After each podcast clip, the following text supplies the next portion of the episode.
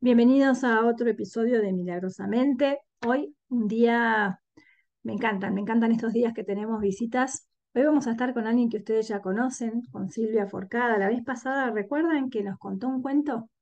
Y hablamos un poco de Jesús, hablamos de la fe, de la fe en el pasado, de la fe en el presente. Hoy nos vuelve a traer un regalito, nos vuelve a traer un cuento. Para quienes no la conocen, Silvia Forcada eh, trata... trabaja con grupos, trabaja con personas individualmente, eh, trata con cuentos y con mitos eh, a través de, de leyendas también. Y en estos trabajos grupales lo que busca es, a través de estos cuentos, llegar al inconsciente, al inconsciente, al personal, al inconsciente colectivo, para que a través de símbolos, a través de metáforas, a través de estos cuentos, podamos empezar a tomar conciencia, autoconocernos, reconocernos, empezar a, a darnos cuenta, entender un poquitito a veces por qué somos así, por qué actuamos así, y también que hay otras alternativas, ¿no? No hay mejor, eh, no hay mejor forma de elegir que sabiendo entre qué y qué podemos elegir. Así que, Sil, te doy la bienvenida, gracias por acercarte, por estar otra vez con nosotros y por regalarnos un cuento. ¿Cómo va a ser hoy este encuentro? Hola, Vale, ¿cómo estás? Bueno, gracias por invitarme. Y sí, como vos decís, todo lo que podamos hacer para despertar es bienvenido. Y en este caso a mí lo que me convoca es la poesía, la poesía que hay en los cuentos, en lo que estudiaron nuestros antiguos, en honrar todo lo que ellos hacían. Eh, y en este caso, eh, la otra vez vimos el cuento La Loba, y en este caso yo traje un cuento que es muy, muy conocido, pero que no siempre lo tenemos a mano, que es El Patito Feo. Así que, eh, ¿y sabés por qué lo elegí? Lo elegí porque eh, yo que, que estoy, que formo parte de todos tus grupos, eh, donde facilitas un curso de milagros, me pareció que El Patito Feo es como una... Eh, como una antesala para que todos eh, podamos eh, vernos en el proceso que nos convoca cada vez que queremos despertar. Mm. Así que si querés te lo voy contando. Sí, vamos a, vamos a usar este primer, este primer bloque para, para escucharte y mmm, vamos a ver a dónde nos lleva esto, ¿no? Pero tiene que ver un poco, vos me decías antes, que tiene que ver un poco con la pertenencia, ¿no? Con este, este sentido de la pertenencia y la búsqueda de la pertenencia. Así que te dejo el espacio para que vos ahora nos cuentes este cuento con esa voz tan linda que tenés. Y, y nada, adelante, adelante vos. Gracias, gracias. Sí, tiene que ver con la pertenencia, ya lo van a ver. Bueno, yo les voy a contar un poco. Esta vez no lo vamos a hacer como visualización, lo vamos a hacer como cuento, ¿no? Eh, se llama El Patito Feo.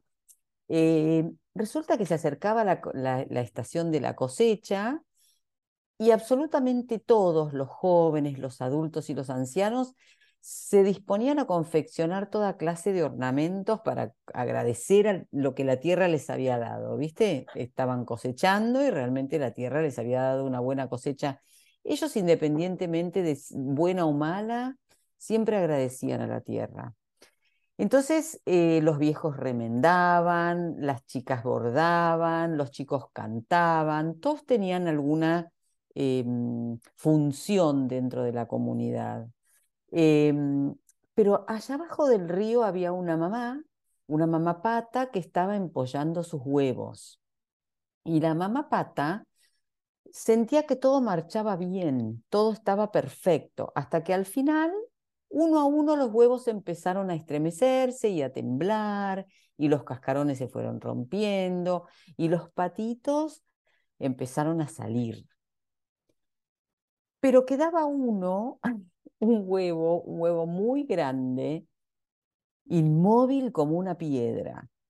Entonces la mamá pata, viste, se, se, se galardeaba dentro de la comunidad, viste que en la comunidad todos queremos pertenecer, y entonces decía con orgullo, a que son bonitos, ¿no?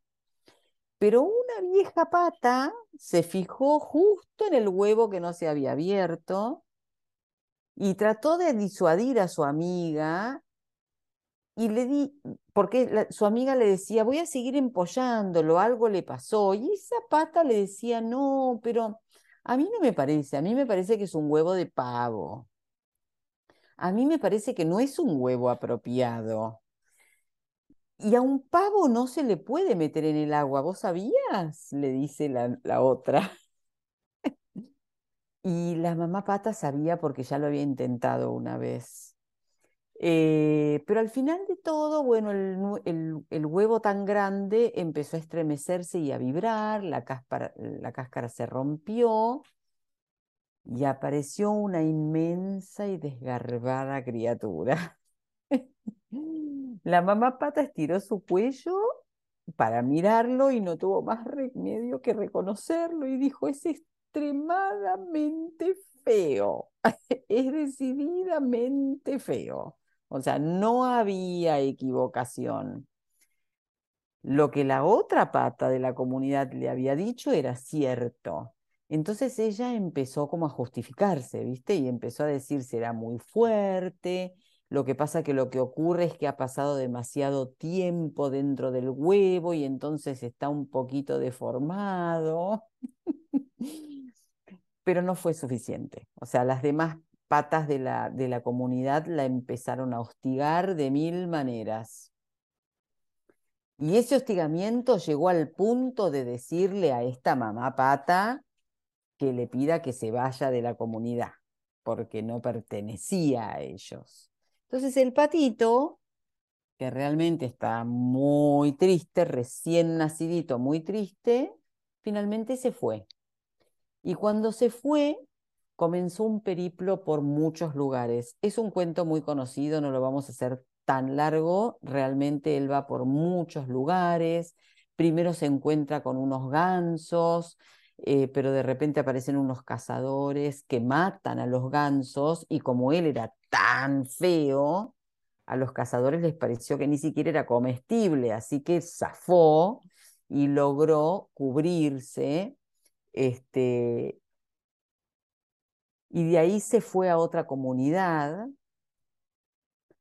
y cuando llega a otra comunidad una mujer que lo ve se alegró de haber encontrado un pato, dijo que era un pato, lo sentenció como un pato, entonces dijo, a lo mejor podrá poner huevos, y pensó, y si los pone podemos matarlo, vender los huevos y comerlo.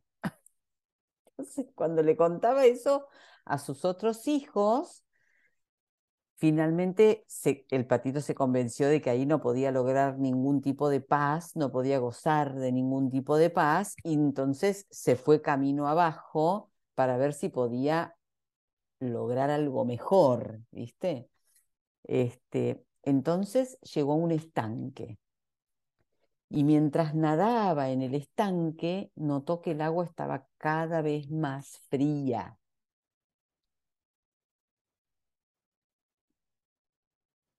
Un agua muy fría. Mirá, sí, y de rep- te propongo que hagamos una especie de puntos suspensivos para ver cómo sigue este cuento, y vamos a dar un pequeño espacio, viste cómo es la radio, con estos tiempos que pasan muy rápido. Eh, estoy súper compenetrada en el cuento, pero no me quiero pasar del tiempo para que, para que no nos interrumpa la, la música. Así que vamos a hacer una pequeña pausa, y después de esta tanda cortísima, vamos a continuar con el cuento y vamos a seguir explayándonos en esto que nos trae el cuento, ¿te parece? Dale. Quédense ahí, vamos a terminar de escuchar a Silvia y vamos a hablar un poco más acerca de todo lo que este cuento nos trae para reflexionar. Quédate, nos, nos seguimos encontrando hasta las siete. Ahora vamos a escuchar un poquito de música y después volvemos con Silvia. Gracias. Gracias por quedarte ahí, por esperarnos. Seguimos con Silvia, vamos a seguir. Me quedé muy intrigada por el cuento. Más allá de que todos lo conocemos, vamos a seguir escuchando a Sil eh, este cuento del patito feo. Sil, todo tuyo este espacio.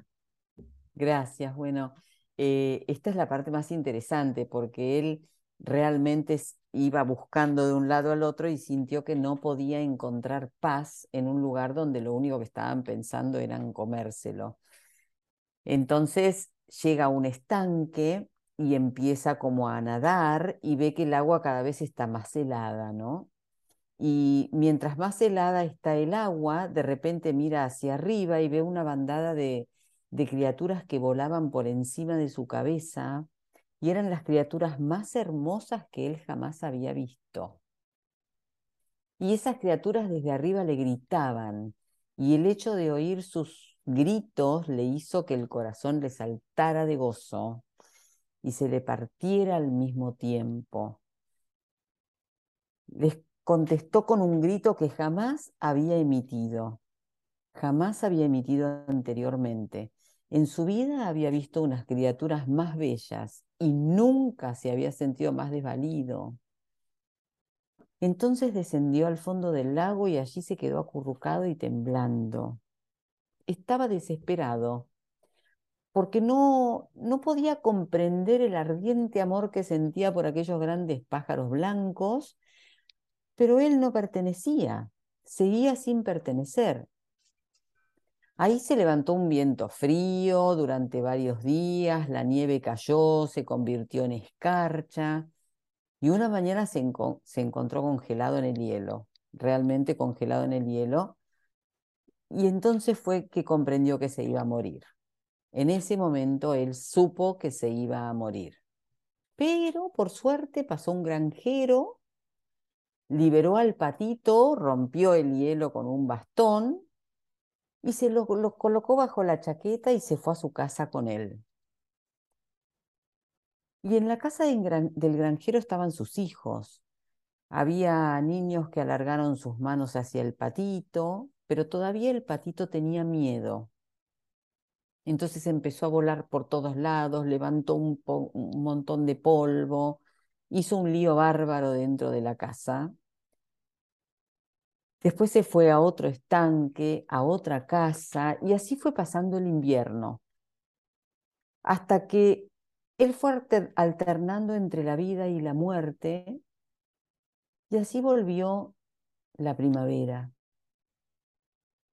Y un estanque cercano empezó a calentarse. Y el patito feo, el patito feo, que flotaba en el estanque, extendió sus alas. Y sus alas eran grandes y fuertes. Y se levantaron muy alto por encima de la tierra. Y el patito desde el aire vio los huertos todos cubiertos de flores. Y vio también en el estanque tres cisnes, que eran las mismas criaturas tan hermosas como las que había visto el otoño anterior. Y se acordó que esas criaturas eran las que le habían robado el corazón. Y sintió deseo de unirse a ellas. Pero por supuesto empezaron sus dudas, ¿no? ¿Y si es idea mía? ¿Y si seré yo? ¿Y si en realidad no me aceptan? Pero bueno, igualmente bajó planeando y se posó en el estanque mientras su corazón latía, latía, latía con una fuerza tremenda en su pecho. Y cuando lo vieron, los cisnes se acercaron nadando hacia él. Y él sintió, no cabe duda de que estoy logrando mi propósito. Pero si me tienen que matar, realmente prefiero que lo hagan estas hermosas criaturas y no aquellos cazadores. O las mujeres de los granjeros que decían que me iban a comer. O los largos inviernos. Entonces inclinó su cabeza para esperar los golpes. Y cuando inclinó su cabeza dijo, ah, pero esto es un prodigio, porque el espejo del agua le reflejó un cisne en todo su esplendor. Tenía un plumaje blanco como la nieve, ojos bien negros, y era igual a todos los demás. Al principio el patito feo no se reconoció, porque su aspecto era el mismo que el de aquellas aves que tanto había admirado desde lejos. Y resulta que era una de ellas. Lo que pasó fue que su, viejo, su, su huevo había rodado accidentalmente hacia el nido de una familia de patos, pero él era un cisne Él era un espléndido cisne, y por primera vez los de su clase se acercaron a él y lo acariciaron suave y amorosamente, con las puntas de sus alas. Y, lo, y se acercaron con sus picos y lo besaron y nadaron repentinamente a su alrededor en señal de saludo. Y a partir de ese momento le dijeron que nunca más estaría solo, que había encontrado su propia manada. Qué lindo. Ese es el cuento sí. que aquí para hoy, ¿viste? Nunca lo había escuchado así, El Patito Feo. Yo de chica tenía el cuento en el libro, nunca lo había escuchado así. Y mientras vos hablabas, descubrí en el cuento todo un proceso que es igual al proceso humano, ¿no? Hay tanta similitud. ¿Vos por qué elegiste? Por eso lo elegí, por eso lo elegí, porque es, es como, como la vida humana, eh, con un despertar amoroso, pero de una manera muy poética, muy poética, muy amorosa, muy, eh, muy de otro mundo, muy mágica. Eso es lo que me produce a mí El Patito Feo. Te puedo decir, bueno, yo iría de atrás para adelante, ¿no? Pero solamente cuando nos miramos de frente, él se miró en el reflejo y se vio a sí mismo y no se reconoció. Cuando nos miramos de frente encontramos cosas en nosotros, en la primera fase de la mirada, cosas que no reconocemos, incluso que negamos o que rechazamos, y cuando volvemos a mirar y nos vemos, finalmente es donde nos encontramos, y ahí está la alegría, la alegría de reconocernos que somos todos iguales y que pertenecemos a absolutamente a todo, a la vida, al universo. La unidad, cuando hablamos de la unidad, es el sentido de pertenencia al todo. Y en este final que contás, yo sentí perfectamente ese proceso que hacemos cuando empezamos a mirarnos a nosotros mismos. Previo a eso estuvimos buscándonos en todas partes, ¿no? Exactamente. Vos sabés que yo en este cuento, eh, como, como yo te decía, eh, estoy en los cursos que vos facilitás, en, en los talleres que vos facilitás, en los grupos, eh, donde todos estamos en una búsqueda espiritual. Y yo en este, eh, en este cuento encuentro eh, la lucha entre los pensamientos y la mente y el llamado del alma, eh, que, que se, se presenta con latidos muy fuertes en el corazón, ¿viste? Cuando él dice, yo los vi y admiré eso, y sentí que no era eso, pero, pero sentí que eso era lo que me maravillaba. Y, y se resiste bastante, y su cabeza... es un pato, digamos, es un cisne, pero, pero es como análogo a nuestros pensamientos cuando, cuando empezamos a decir, pero no, yo no soy eso, la verdad es que yo soy mm. otra cosa. Los, los, los pensamientos detractores que, que nos sacan de un lugar de gozo, ¿no? Que nos pero llevan que está, a sufrir. Es, es, es tan básico, Sil, como ver que yo soy mujer y aquel es hombre, y esa diferencia...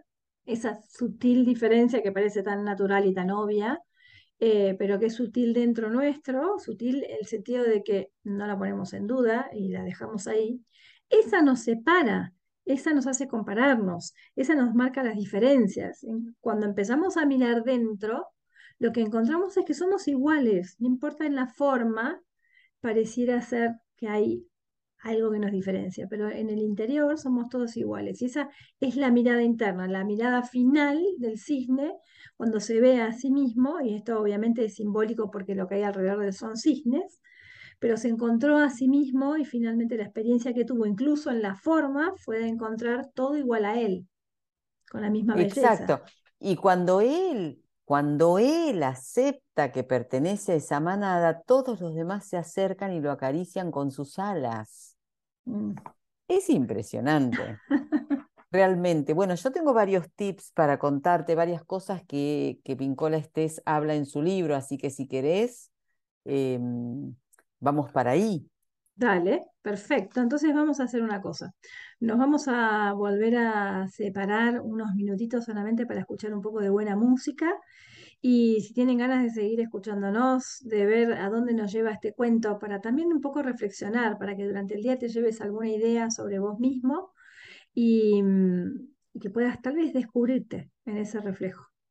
Sil, quédate un ratito más conmigo y a los que están escuchando también, hasta las siete estamos. Ahora nos vamos con un poquito de música y en un ratito estamos de vuelta. Acá estoy. Bueno, gracias por quedarte con nosotros un ratito más. Seguimos con Silvia Forcada y vamos al contenido, ¿no?, del cuento, a lo que el cuento nos está queriendo mostrar. Seguramente vos o la, la autora marcaron algunas, destacaron algunas ideas sobre este cuento que nos hacen reflexionar más. Vos tenés, Sil, para, no sé, para profundizar en esto y para compartirnos esas ideas.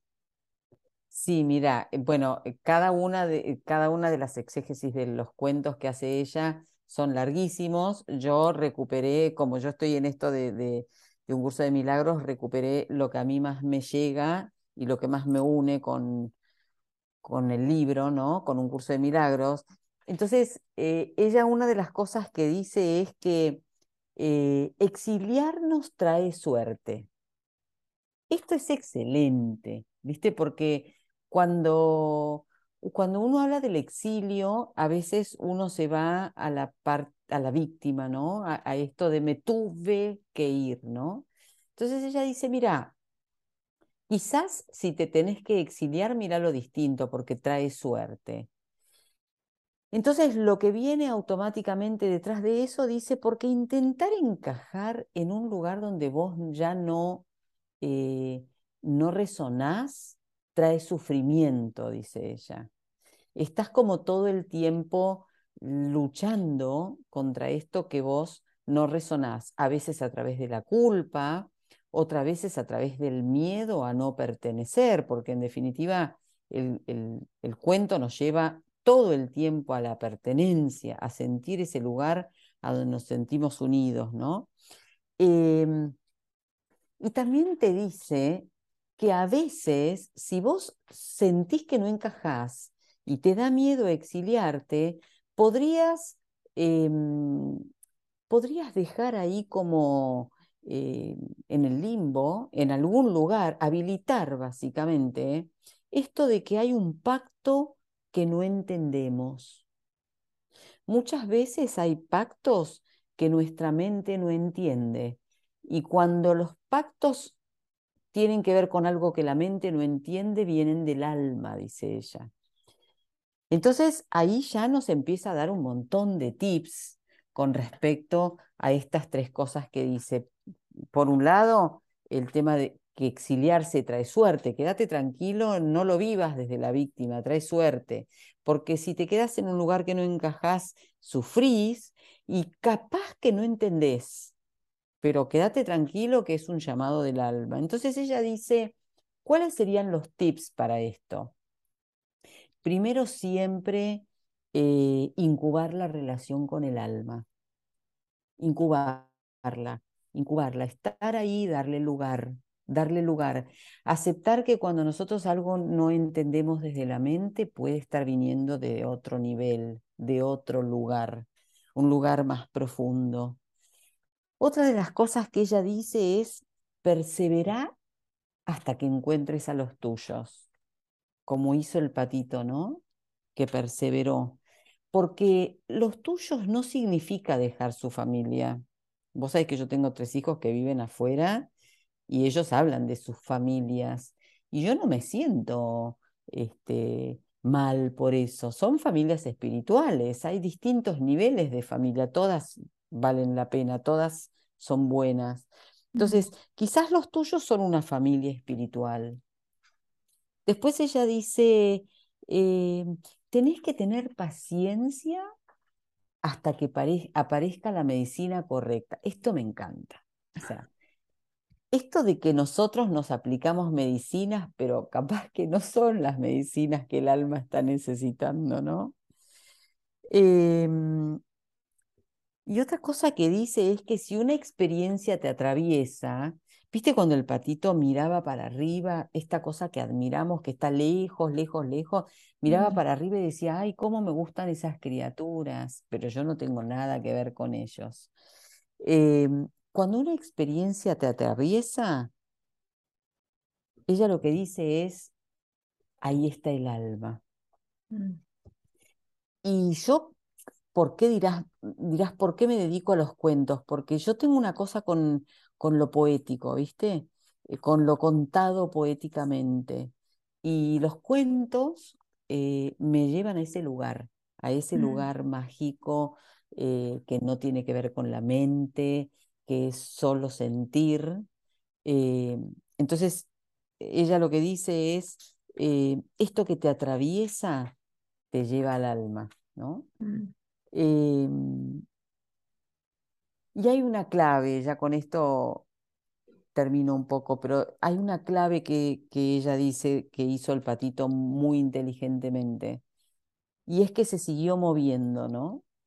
Porque cuando él estaba en el estanque y el estanque se empezaba a poner frío, que es como un símil a, a cuando estamos fríos, cuando estamos separados, ¿no? Cuando eso se le empezó a poner frío, él se siguió moviendo, y ella lo que dice es, lo que pasa es que el alma no responde al frío, el alma responde al calor. Mm. Y el calor es el amor. Mm. Cuando nos abrazamos nos apretamos fuerte para darnos calor, ¿no? Mm. Cuando queremos proteger a alguien del hielo lo acercamos a nuestro cuerpo porque nuestro cuerpo da calor. Entonces, eh, lo que ella dice es, cuando sientas frío, cuando te sientas separado, lo que tenés que hacer es seguir moviéndote, seguir buscando, no pierdas la fe. Mm. Seguir moviéndote es no entregarse a, a la deriva, no perder la fe, mm. sino seguir buscando, ¿no? Mm. Así que bueno, hasta acá llegó mi cuento, después yo tengo el destino final, ¿no? Pero, pero esto es para el último bloque. ¿Vos qué bueno, me podés mirá, agregar? ¿te, ¿Te parece que vamos a hacer lo siguiente, para que no se nos escape, no nos corten la mitad, ¿no? Esto. A mí me surgen algunas cosas que tienen que ver con esto que venís contando, de estas, de estas ideas que trae el cuento.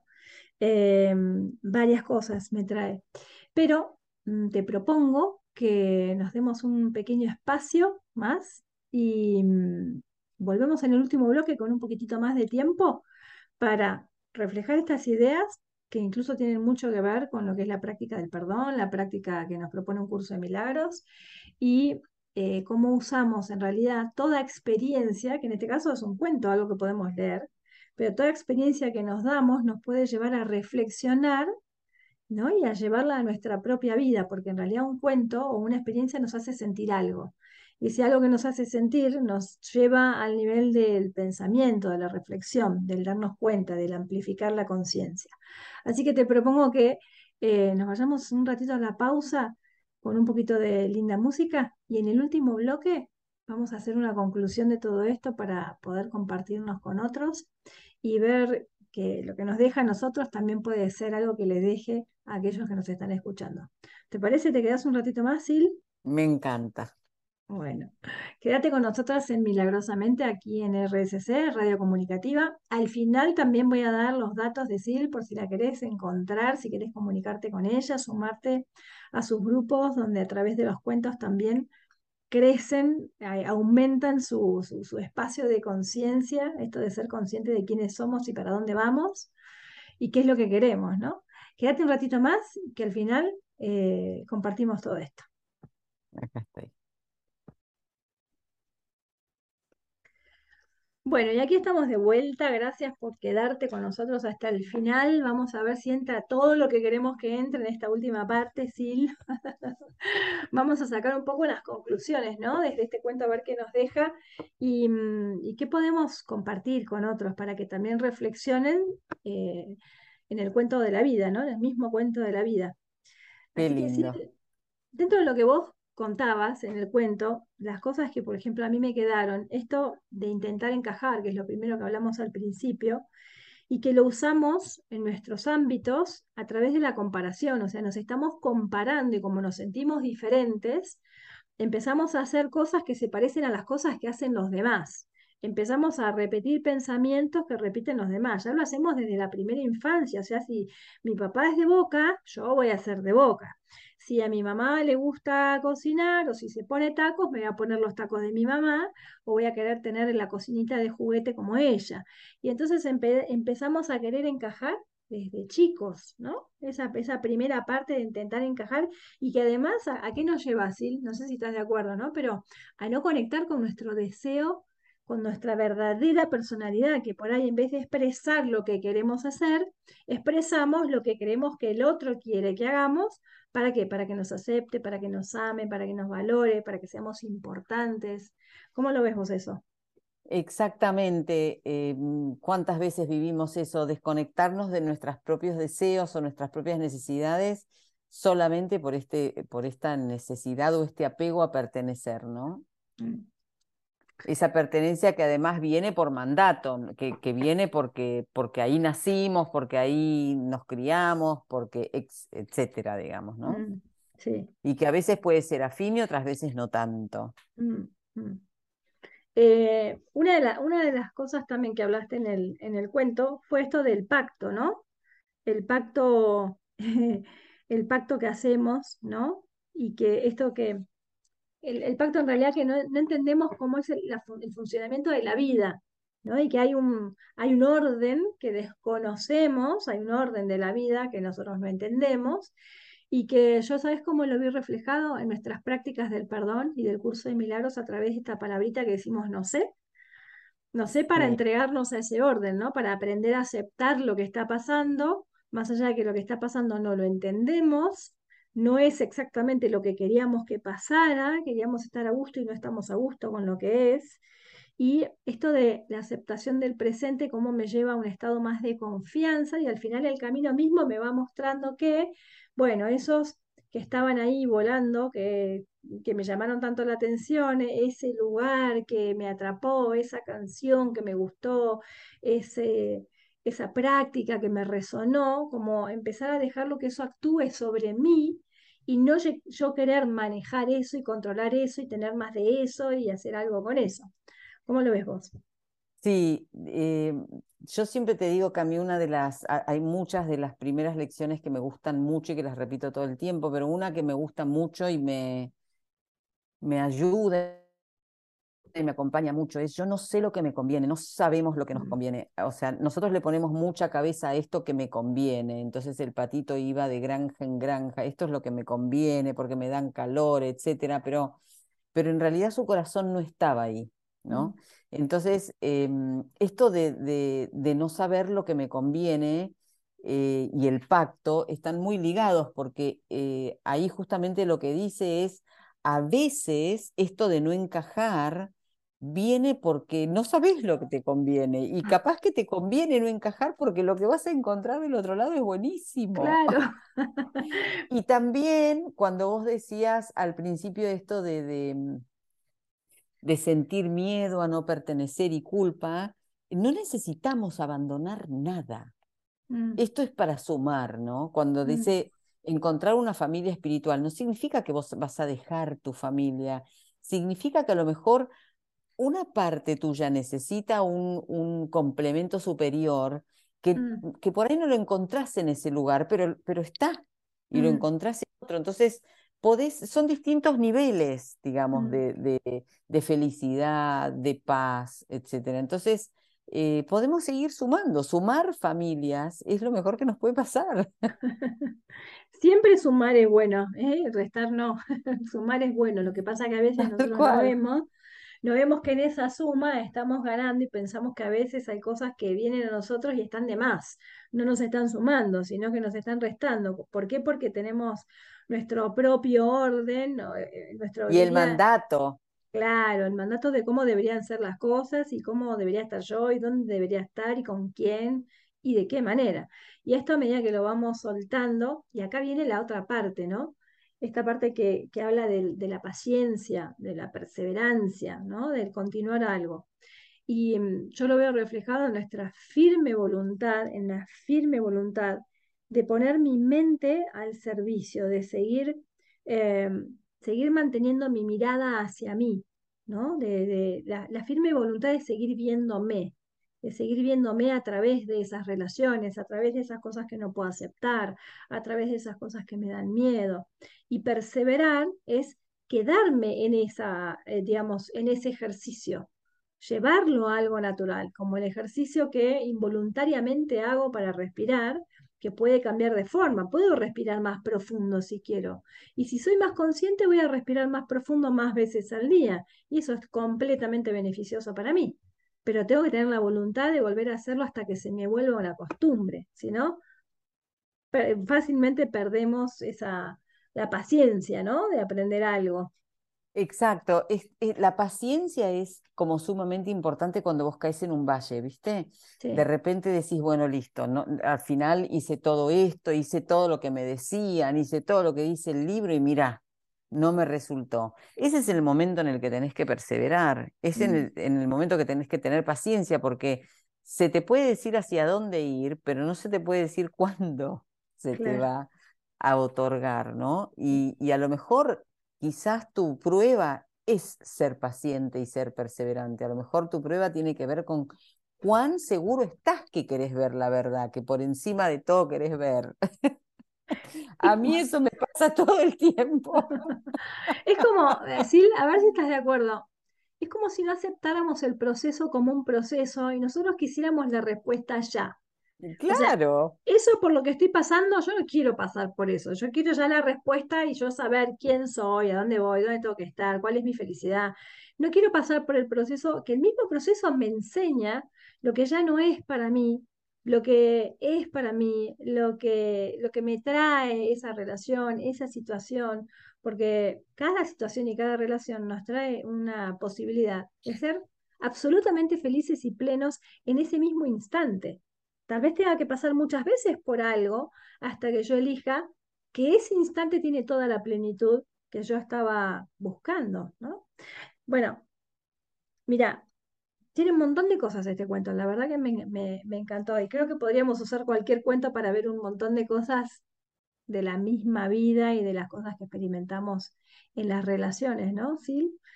¿Qué te parece? Totalme, totalmente, totalmente. Yo soy muy romántica, como te digo siempre, entonces eh, a mí los cuentos me llevan a un, a un lugar así como mágico, ¿no? Pero mm. tienen mucha, mucha... Los cuentos es como aprendían los niños en la antigüedad. Entonces a mí me, me, me lleva a un lugar de niña, ¿no? Eh... Es, eso te iba a decir, me parece que, que la niña en vos está muy despierta, a, a veces se quiere convertir en una mujer, pero y, y andamos siempre con eso, ¿no? Como queriendo ocultar al niño nuestro porque está mal, está desfasado de, nuestro, de lo que nos devuelve el espejo. Sin embargo, exacto. El niño tiene la inocencia, tiene la apertura, tiene la humildad para aprender, ¿no? Tiene la frescura. ¿Sí? Tiene la capacidad de... Exactamente, la inocencia es maravillosa. Sí, y bueno, eso lo tenemos todos dentro, lo que pasa que a veces no está muy, muy bien visto y como andamos comparándonos, ese, esa bien, ese bien visto nos parece importante. ¿Sí? Yo quería contar dónde te pueden encontrar si quieren saber más de vos, si se quieren comunicar con vos para sumarse a alguno de tus grupos, para que también les cuentes un poco más qué, qué haces, cuáles son los medios para encontrarte, ¿no? Para comunicarse con vos. Mira, hoy lo más eh, disponible que tengo es mi Instagram, que es silvia punto forcada punto compass, C O M P A S S, que es brújula, eh, y ahí, eh, donde está la, eh, la descripción de lo que yo soy, hay un link que te lleva a mi WhatsApp. Eh, ahí están todos los posts de los, que, de los cursos que yo doy, va a haber nuevos. Eh, y entonces si me mandan el, desde ese link yo recibo un WhatsApp y les puedo dar información. Mm. Eso es lo que más tengo disponible. Bueno, si se quieren comunicar con ella y alguna de estas cosas no quedó clara o no pudieron comunicarse con ella, también lo pueden hacer a través de mí, que como ya saben tienen mi página. Exacto. Tienen una página web donde se pueden comunicar conmigo, que es doble u doble u doble u punto valeria dios punto com punto a r. También tienen el Instagram, mi Instagram es U C D M, que significa Un Curso de Milagros, u c d m punto valeria dios. Tienen también el canal de YouTube, tienen a, a través de R S C Radio desde la página web. De cualquier forma pueden llegar a Silvia si quieren a través de mí. Silvia, se me ocurre que para el próximo encuentro, si te parece, ya que vos estás con un proyecto ahora, en, en este momento, eh, que se llama Ikigai, me gustaría que por ahí la próxima vez hablemos un poco de la toma de conciencia en los adolescentes, cómo llegar a ese lugar y a través de qué prácticas y qué es lo que están ofreciendo con Ikigai para chicos adolescentes que están también con preguntas, ¿no? Y también es una, una, una era también de más conciencia, cómo podemos aportarles herramientas evolutivas y para que ellos mismos puedan salirse de esos conflictos típicos de la adolescencia, de esas preguntas a veces que los llevan a estados de ansiedad. Eh, así que te propongo que la, el próximo encuentro hablemos un poco de Ikigai, que está completamente de, dirigido a los adolescentes, ¿no? Genial, y te, y te cuento un poco la experiencia con los adolescentes que son nuestro futuro. Dale, perfecto. Eh, bueno, Sil, gracias por estar acá con nosotros otra vez. Eh, vas a ser parte del staff, ¿ya? Qué bueno, qué bueno. Un placer, un honor. Bueno, gracias. Gracias a todos por acompañarnos hasta aquí, hasta las siete de la tarde. Como todos los lunes, te espero a las seis de la tarde, de seis a siete en Milagrosamente. Vamos a seguir compartiéndonos, aprendiendo juntos, recorriendo un camino de autoconocimiento y sobre todo de práctica. Lo que te haya quedado de hoy, llevarlo a la práctica, no te quedes con lo que escuchás solamente, llevarlo a la práctica, a ver qué se puede mover en tu cabecita, que haga que se muevan muchas más cosas, no solo dentro tuyo, sino fuera. Gracias a todos, que tengan una linda semana, gracias Sil, nos encontramos el lunes que viene. Gracias a todos.